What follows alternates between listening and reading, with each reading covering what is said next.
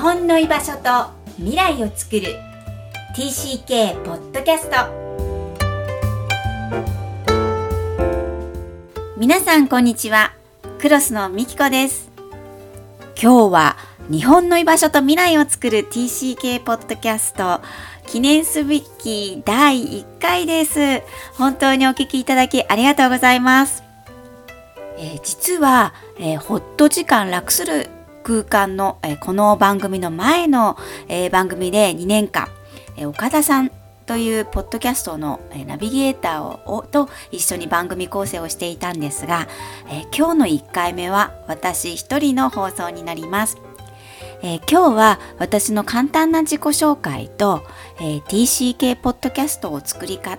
作りたかった理由など、えー、この番組のコンセプト、えー、そして最後には、えー、サードカルチャーキッズ、え TCK と、えまだ、えご存知ない方、えまだそんなに、え馴染みのない方も、えこの言葉の定義をお伝えして、え今日の番組にしたいと思います。え改めまして、はじめまして、えクロスのみきこと申します。えー、私は、えー、日本で臨床心理士、えー、公認心理士の、え資格を持っていますが、えこの社団、え育ちネット多文化クロスという社団を2016年に、え設立しています。えー、何をやっているかと言いますと、えー、TCK の支援、えー、つまり帰国子女の支援に、え特化するというよりは、え家族支援をしたくて、えこの社殿を建てました。えー、家族支援って何？なんですが、えー、私が考える家族とは、うーん誰しもが、えー、人間関係を作るもしくは自分の強さ、えー、人とどう付き合っていくとか人を信頼する力とか、えー、自分の内面を、え、鍛える上で鍛える？まあ育てる上で一番コアになる根幹になる、え最初の大事な組織だと思っています。えまたは愛情、そして人を愛するというために、え人は生まれてきたと思うんですけども、あの、その愛を覚えるためにも、え家族という中で、え揉まれながら、そして自分がどう、え、人と接して人を愛していくかっていうのを、え、具現化していくような最初の大事な、え、人間関係を作る場と捉えています。え従って、え家族の中だったり、え家族の、え強さ、え絆っていうものを、えやっぱり、え自然でそして豊かであった方がいいっていうのが誰しもの願いだと思うんですね。えー、その家族、最初の生まれた家族をどうするか。もし親の立場だったら自分の家族、作った家族をどうするか。そして、えー、今まで育ってきた家族が、えー、とてもいいところもあれば、もちろん悪いところというよりも、え自分が、え受け入れられにくい部分があるっていうのは誰しも当然です。そんな家族を見ながら自分がどう作られていくか、そして自分がどう人を育てていくかっていうのを、えー、見るるためにも家族っていう中の関係性や家族の中の言葉遣い、もしくは、え、家族の、え、今後の未来を作るための、えカウンセリングや子育て講座、そして感情講座などをしています。その中で、えー、一番とても、えー、力を入れてきたのが、えー、ご存知の方も多いかと思いますが、え子育て講座、アクト健やか子育て講座というアメリカ心理学会の8回の講座がありまして、えそれを軸に、え広めたいというのが最初のコンセプトでした。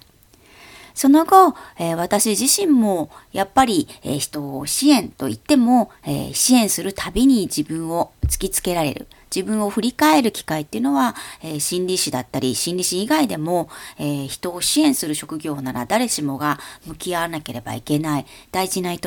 みなんですが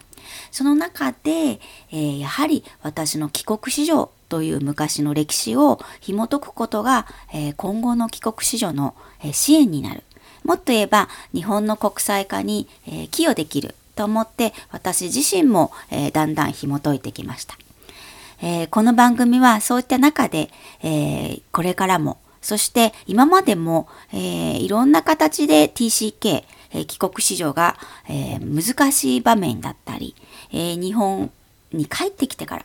えー、そして、えー、就職してからも、えー、なかなか馴染めなかったり、日本の適用が難しかったりする部分を、えお伝えしながら、えもっとさらに言えば強いところをどうやって伸ばしていくかなんかを含めて、え番組を、え TCK をそして帰国子女を支援したいという思いで、え立ち上げています。えー、私自身はそう言って帰国子女なんですが、えー、これ大人になってからつまり結婚してから、えー、海外に住んでいるわけではないので、えー、それ以外の皆さんの、えー、支援をいただきながらこの番組を手作りで、えそして皆さんの意見を取り入れながら作っていきたいと思います。え例えば今日はお越しいただいてないんですが、えこの番組スタートするにあたってナビゲーターを募集しました。えお二人の方が賛同いただいて、もう中国から、中国上海から帰国していたもしている高木美香さんという方、えお子さんが小さい方がいらっしゃいますね。そして、えー、アメリカ今在住の国際結婚を ごめんなさい。国際結婚をしているマルチネス直子さんにも、えー、ナビゲーターにご協力いただいて、えー、今後順次、え、TCK について、え座談会方式で、え進めていきたいと思っています。えそれ以外には、え TCK、つまり元帰国子女、大人になった帰国子女ですね、えー、のインタビューを構成しながら、えー、どんな人生だったのか、また移動がもたらした自分の影響などについてもお話していただくコーナーをかなり充実して送っていきたいと思います。す、え、で、に前の番組の中で12月に、えー、第1回を放送したんですが、いかがだったでしょうか？えー、ぜひ今からでもあのまだ聞けますので、えー、第1回の放送を聞いていただけると、えー、嬉しいです。え、そんな形で、え、次戦多戦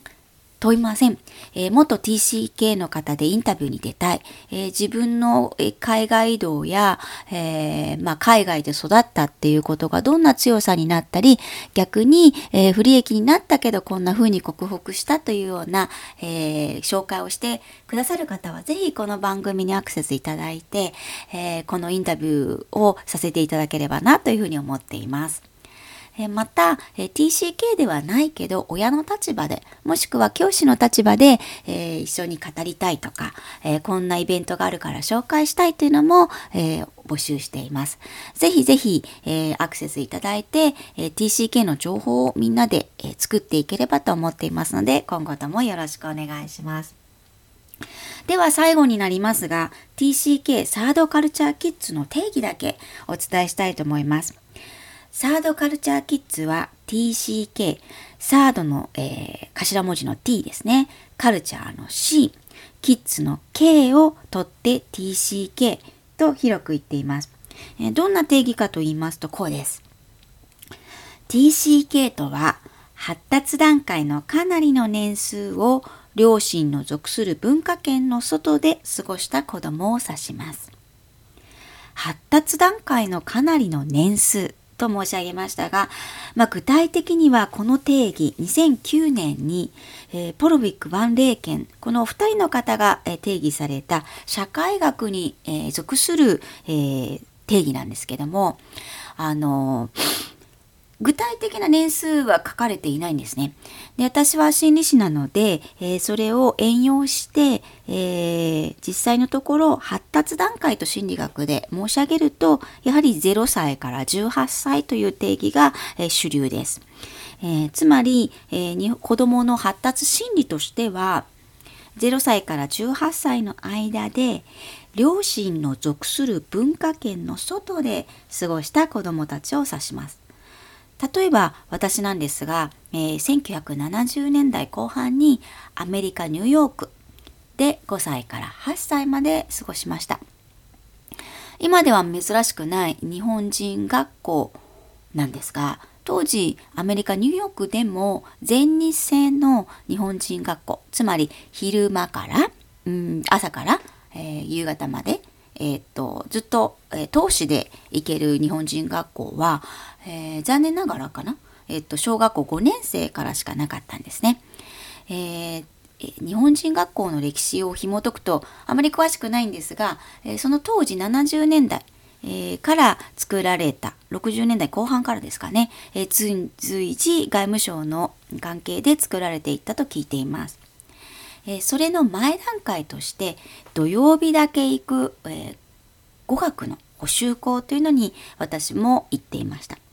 この補修校いろんなインタビューで聞くとですね面白いことに、えー、好きだった人、えー、とても行くのが嫌いだった人、えー、今でも、あの子供たちに、え帰国子女の子供たちに聞くと、え好きだったとか嫌いだったとか、え分かれるんですが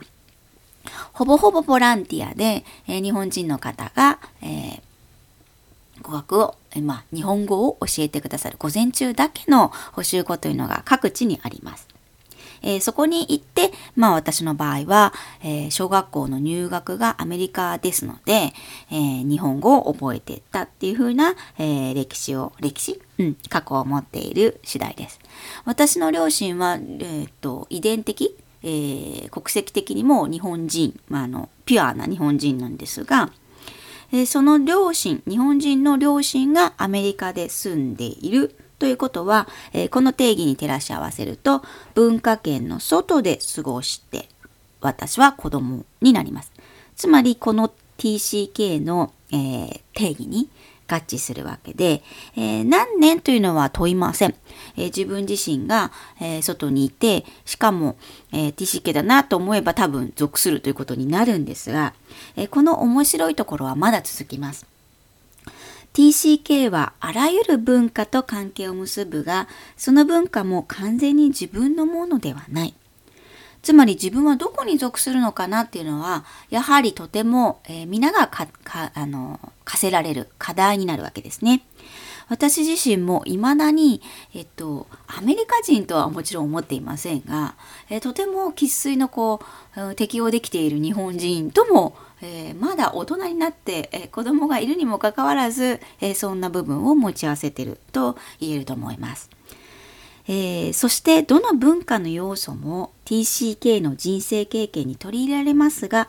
えー、彼らの貴族意識は同じようなバックグラウンドを持つ人々の関わりにおいてであるという定義がなされているのが私は非常に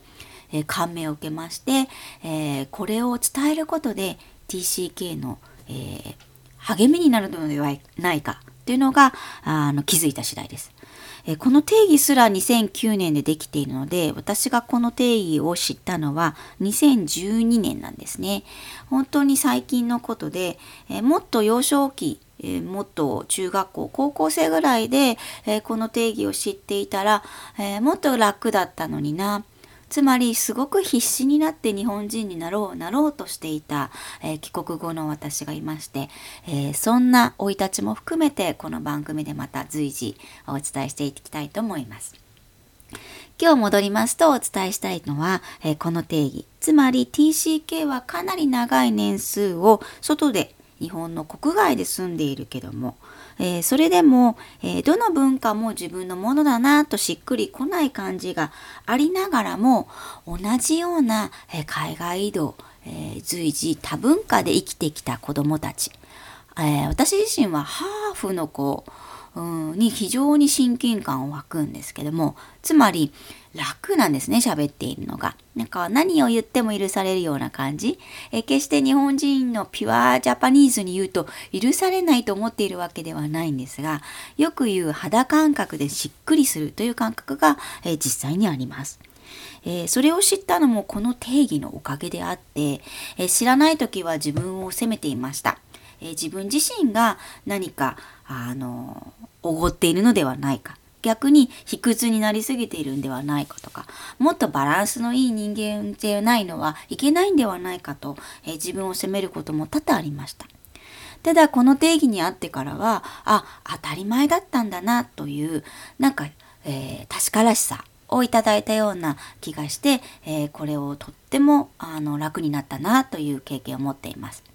ついつい最近のこの楽になった感覚、えー、ぜひ大人になった TCK の皆さんにも、えー、そして、えー、これから日本に帰ってくる帰国子女、そして帰ってきた帰国子女の皆さんにもお伝えしたいなと思っています。えー、ぜひこの定義は、え、ホームページにも書いておきますので、え、皆さんに伝えていただけると嬉しいです。えこんな風に少しずつ少しずつ、え TCK の実態だったり、現在の TCK の姿だったりをお伝えすることで、え日本の、え皆さんにも、TCK を知っていただきたい。そして、えもっと楽に、えそしてもっと豊かに TCK が活躍できるような、えそんな応援する番組です。ぜひこれからもお付き合いください。では皆さん、えまた来週。この番組では TCK のお悩みや質問を受け付けています。育ち練った多文化で検索してホームページからお問い合わせください。またポッドキャストを確実にお届けするために購読ボタンを押して登録をお願いします。